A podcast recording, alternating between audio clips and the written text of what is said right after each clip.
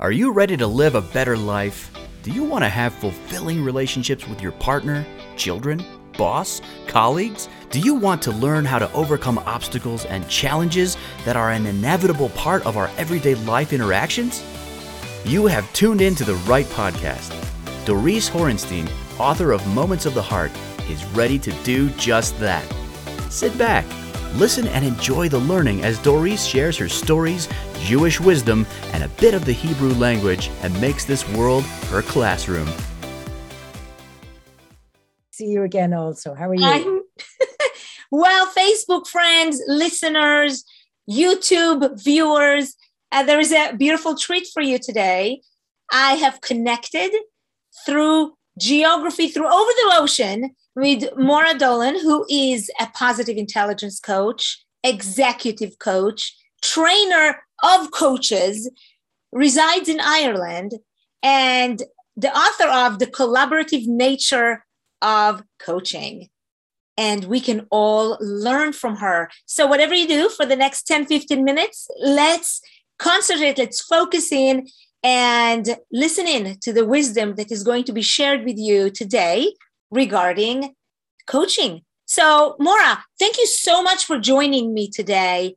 And as a relatively new coach, I've been an educator for 30 years and a speaker on stages, but positive intelligence coach, coaching has been new to me. And I wanted to ask you, what do you believe, and since you have been so experienced with coaching over two decades, what do you think has been the changes that you have seen in the geography of coaching since you begin it a um, couple decades ago? Uh, wonderful question, Doris, and, and, thank you very much. And thank you very much for having me on your show and in your program. It's absolutely fantastic honor. Um, I, am a, a, great advocate of, of what you do because I know we've worked together through positive intelligence, and I must say you create great energy and bring great enthusiasm to, to everything you do. So thank you, Doris. Pleasure to be working with you. So I, I guess yeah, it's an interesting thing. When I trained myself originally in coaching all, over 20 years ago at this stage, um, it was quite funny. The first tra- coach training course I did, I'd say, was what I would call very embryonic, very basic. Um, what I've, and then I got involved myself in training people in executive coaching skills and life, life, life and executive coaching skills, as well as working as, as an executive coach. And what I've certainly seen over the last 20 years is an evolution of the rigor uh, behind something like how coach coaches qualify and train. Um, you know yourself, going for your ICF accreditation is quite quite an in depth process. There's a lot involved in it in terms of number of hours that you have to practice your coaching skills, in terms of evidence that you've got to give of CPD, in terms of evidence that you've got to give of supervision. And these are all little pieces that have evolved over years and years and years, Doris, and they've all been added in the process of the, of the last number of years to really, I think, professionalize the, the skill of coaching and, and that piece around coaching. And I guess what I'd almost compare it a little bit to is when I started off training as a coach, counseling was probably a couple of stages ahead of us, cycles ahead of us in, in, in their rigor and in underpinning their training processes. Mm-hmm. And, and I think we have very much now followed and kept up with them over the last number of years. And it's fantastic to see, I think, the level of ethical uh, rigor that that is now there, you know, embedded in in, in well qualified coaches who are well accredited good, good organizations. Yeah, yeah I, I totally have seen that. And i'm new relatively into this world and i've seen the professionalism and the yeah. level the high level of accountability for coaches. And mm-hmm. in while in the past maybe the word coach can be thrown away to anybody can be a coach now it's more mainstreamed and and there are levels of coaches right yeah. and the more you practice and the more you hone in on your expertise the better you mm-hmm. become absolutely mm-hmm. so author Maura what made you want to write your book, The Collaborative Nature of Coaching? Ah, really good question. So, again, I guess based on the fact I've been delivering coach training courses for over 20 years, I just felt, Doris, I had a, a huge wealth of knowledge that was going to add value to people who are involved in, in training as coaches, both as life and executive coaches from a professional point of view, but also as leaders and as managers. And, and I felt it was worth sharing my experiences and my insights and my knowledge and bringing it together in a book. And over the last 20 years, I have developed certainly a very good courseware manual that I that, that that I would share with people who attend my coach training courses. But I just thought it was of, of, of value to put that into a book. Funny thing about it, Doris, was I thought I would pull this together very quickly because I have so much information and I have a really good, robust training manual. But putting it into a book and positioning it to the lens of, of leaders and managers, as well as people who are training as coaches, it was quite a diff- different um, context, I guess. And actually took me a huge amount longer that, than I anticipated, Doris. So I totally hear that. Yeah, yeah, yeah. Totally. You know, my book, uh, Moments of the Heart, you would think that it would just flow out, and it did, yeah. but it took a long time. I compare it to pregnancy. You know, you have nine months of pregnancy, and for me, it was more than nine months, but uh, at the end was the most painful part is to get it out of me yeah and, and you know Teresa I absolutely so totally understand what you're saying because I know even for myself that, piece of, of birthing it if we're going to use that analogy was was really difficult and you know what I found and here we are both coaches and both well qualified and well experienced and everything but you know we still had to push ourselves out of our comfort zones to put ourselves out there to be vulnerable to say I actually think I have something that's going to add value to other people and, and not to think, oh God, are people going to reject this? What are they going to, how are they going to react to it? And there's all these emotions that I felt, and I'm sure you had to also overcome. And it's very illustrative of how you have to work with other people as well. In turn, you have to be able to do it for yourself before you can do it for others. That's so, true. Uh, and you know, you're you're right with the fear. The fear plays uh, and it's such an instrumental place in our brain, unfortunately. And for me, with my book, the moment that I realized that I am serving other people by bringing this book to reality, just like I'm, we are serving people with our coaching skills and we want to help. I think that is a paradigm change in our thinking. Yeah. Rather than me, me, me, and for myself, it's what can I do for you and what legacy I hmm. want to leave for my children. So yeah. we really take us out of the equation for a little bit. Yeah, I would totally agree with you. Absolutely. And, and it is, as you call it, a paradigm shift or it's a fr- reframe, whatever way we want it to, to message it. But that's exactly what it is. We've got to reframe it into, into seeing that it's not about us. This is about what is a benefit we can give to other people? And and really believing in the process as well i think um Doris is very important isn't it? In, yes. in what we can offer and give back to other people. Yes. Uh, so that is significant. I love that. So lead, let leads me to the next question that i had because you have a chapter about what does it mean to be a good coach? And then you had another question another chapter what does it mean to be an executive coach? Can you tell us the difference? Can a good coach be also good executive coach and vice versa I and again, really, really good, powerful question, Doris. And, and the way I explain this to people when I'm, I'm training, when I'm training people in coaching skills, excuse me, is the basic skill set is the same. It's the same, same, same. You need to go through establish being developing yourself as a very non-judgmental person, develop your active listening skills, develop all those key communication skills, understanding how the brain works, understand behavioral systems. And all those elements are relevant to both people's lives as well as the executive coaching context.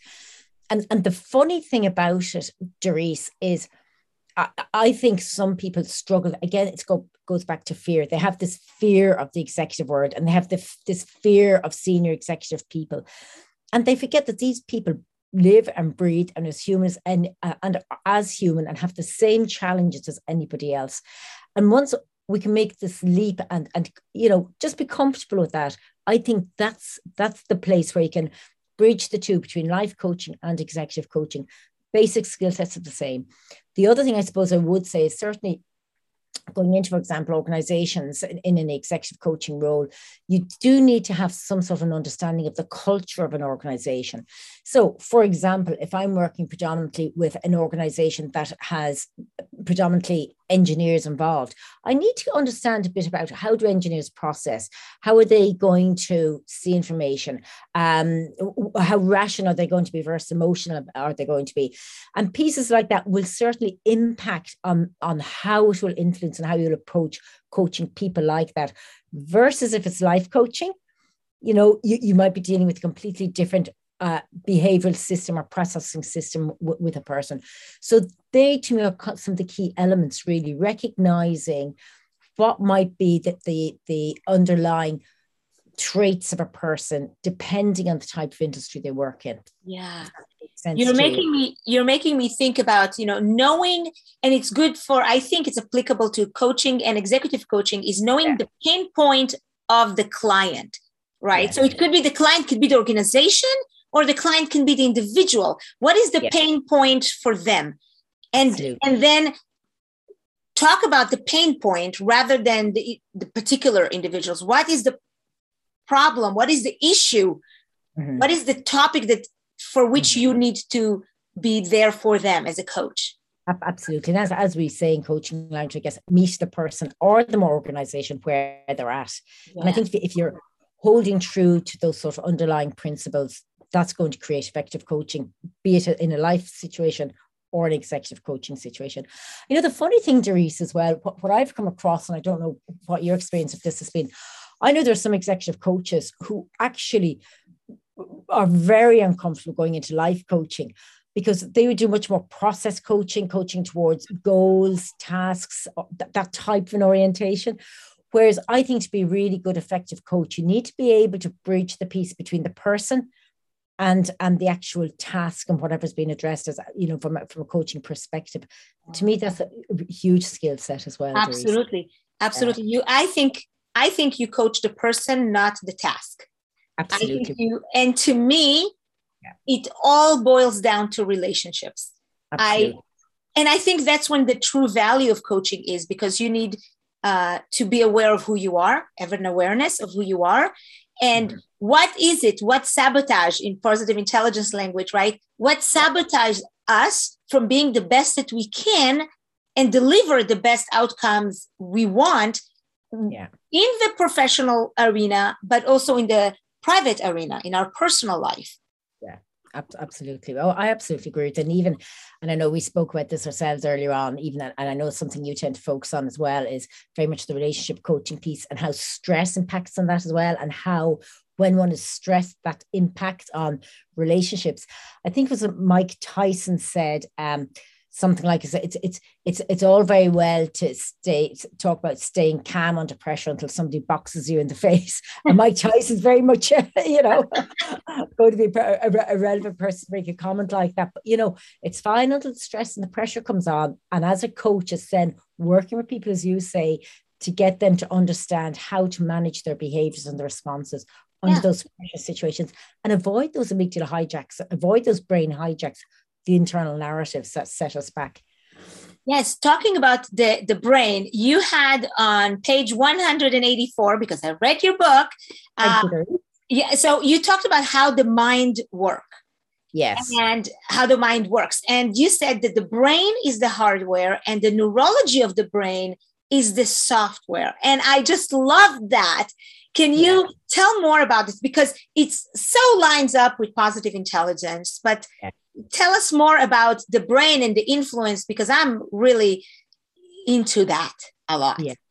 And, and and it's it's it's real. And thanks for identifying that because that is even how I explain the way the brain works when I'm when I'm working with, with people as well.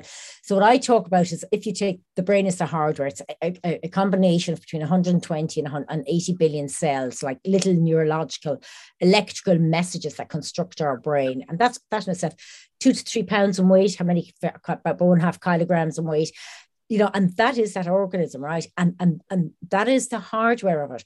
But within that, we have laid down from birth, as you will read in my book, little snapshots and vignettes of how our world is formed. And people with even the best um, experiences of being parented and the best experience of childhood, we still create our stories and we still create our narratives depending on nature and nurture and lots of different influences, we still create our own internal impressions of how we see our world. And that is where the software comes in. And really, and I think this is where we've this shared commonality and, and interest as well, Doris, is, is this piece around how do you get people to make that 1% shift in those internal narratives in that software that really creates a, a, an impact and an improvement and I am a great believer in 1% shifts, 1% shifts, 1% shift. It's like going to the gym. You don't bench press 50 kilogram before you bench press two kilogram. You have to take it slowly, slowly, slowly. And, and it's also that consistent uh, piece of, you know, it's ongoing. It's not that you stop after week two or three or four or five or six. It's that consistent maintenance for ourselves of reinforcing that messaging within our brain to, to help us just to, to keep keep managing change and again i i, I exactly like what positive yeah. intelligence is saying right? It's that you can have the aha moment and that's maybe 20% the insight but then it's 80% mental fitness. It's the working it's the practice it's a it's a continuous build up so absolutely resonate with me. And and the one other thing i i, I will always say to people i know that this makes total sense to you as well Doris, is you know people have this idea that their brain controls them but in fact, the question is do you control your brain or does it control you? And again, I will always speak to people about take back control. Are you going to let those numbskulls in your brain run around and control you? And those stories and narratives, are you going to take back control and say to them, look, thank you very much. I know you're trying to keep me safe, but you know what? Fear is a good thing to work through because that's the way I will learn, or whatever the message is. You know, I was just, I'm in the process of reading another book that's yeah. called your Brain is Your Body by Amanda Blake. And yes. she's talking about the fact that the body is sending messages to the brain. It's not that the brain sends messages to the body always. It's that it's it's it's goes back and forth. Absolutely. 100%. Yeah. Oh, yes, yes. Yeah. So yeah. you had a beautiful sentence in your book. It says, if you expect something different, some something different will happen. Yes. it yes. is the and I love that because I agree with that. I agree with that idea of positivity and thinking and training our mind to think about positive things because yeah. there's a lot of negative chatter that goes into our mind, into everyone's mind absolutely and and and and again it's a very powerful point to raise Teresa. and like even today I was working with somebody and I was explaining to them even that piece around the goal setting you know if you expect something different something different will happen but you have to give your your your brain a, a message of positivity of looking for so, a, a successful outcome um, and I, I, guess I play a bit of golf, and I guess it's like, you know, when I say to people, you're standing up there on a particular hole, you're about to swing your golf club, and, and you see a pond of water in front of you between you and the green, right? And you say to yourself, whatever you do, don't put the golf ball in the water. Where does the golf ball go? because what's the message? A, doesn't understand negative, don't, and then it goes looking for you. The message you get: look for the water. Where's the water? Where's the water? Because that's the way the brain works. It's like the child walking down the street, you know, and the dad says, "Whatever you do, don't drop your ice cream." What happens? you know, and then the daughter says, "Daddy, how can you read my mind?" You know, the poor child. We're after that message you know? i love that. You know which which brings me to the very last questions and point i wanted to make about your book. You talked about empowering beliefs versus yeah. disempowering beliefs. Yes. and how what we can empower ourselves with the beliefs that we have. Can you uh, talk a little bit about that part? Yeah. And again do you know it, it is the exact same idea i guess um just you know explore it in a little bit more depth.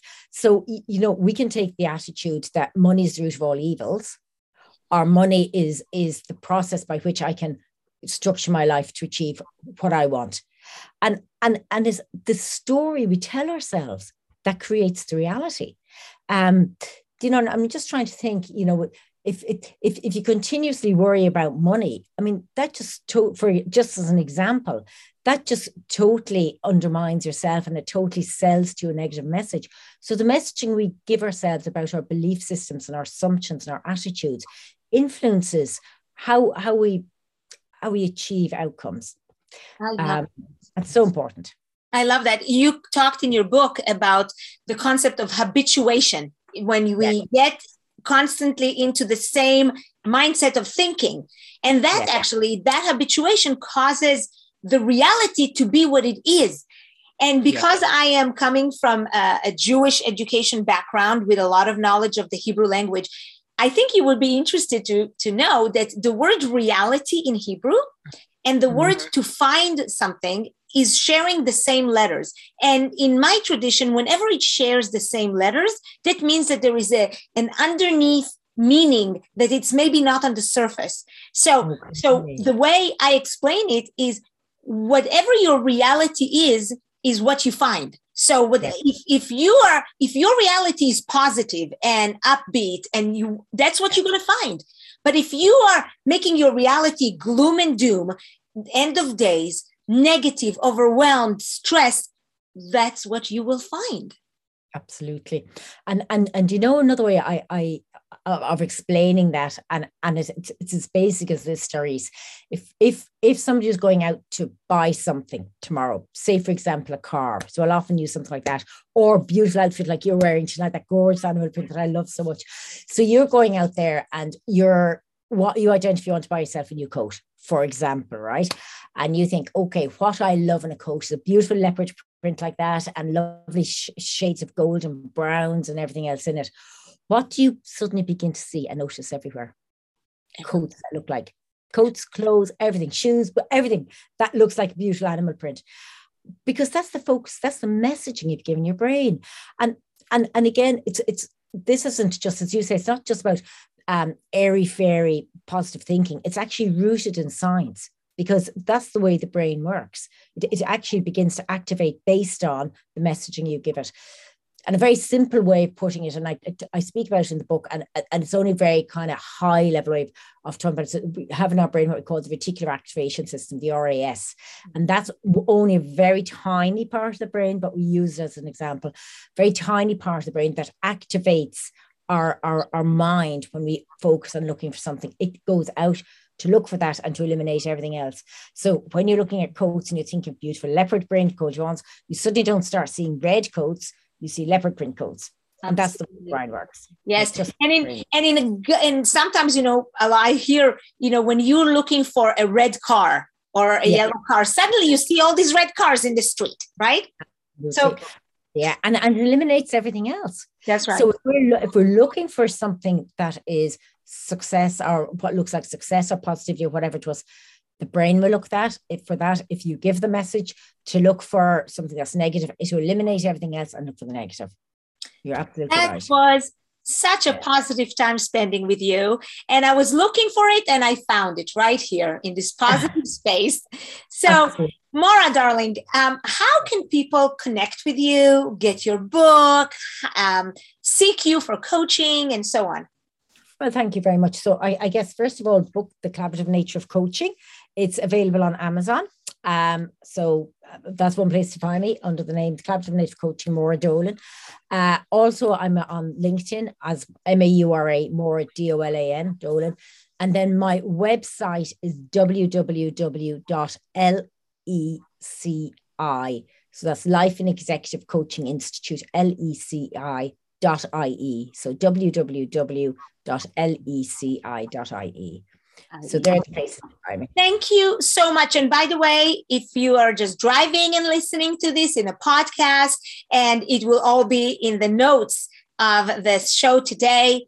Thank you so much, Maura, for taking the time and and empowering all of us, new coaches as well as veteran coaches, as well just listen people who listen to gain understanding of what coaches do, what is positive intelligence, calls for for us the two of us being positive intelligence coaches and uh, and just connecting with the the universe. So thank you so much Maura for being here. And everybody see you later. Thank you very much. Make this day a best day that it can be for you. And thank you Doris again for the invitation. Fabulous working with you. Take care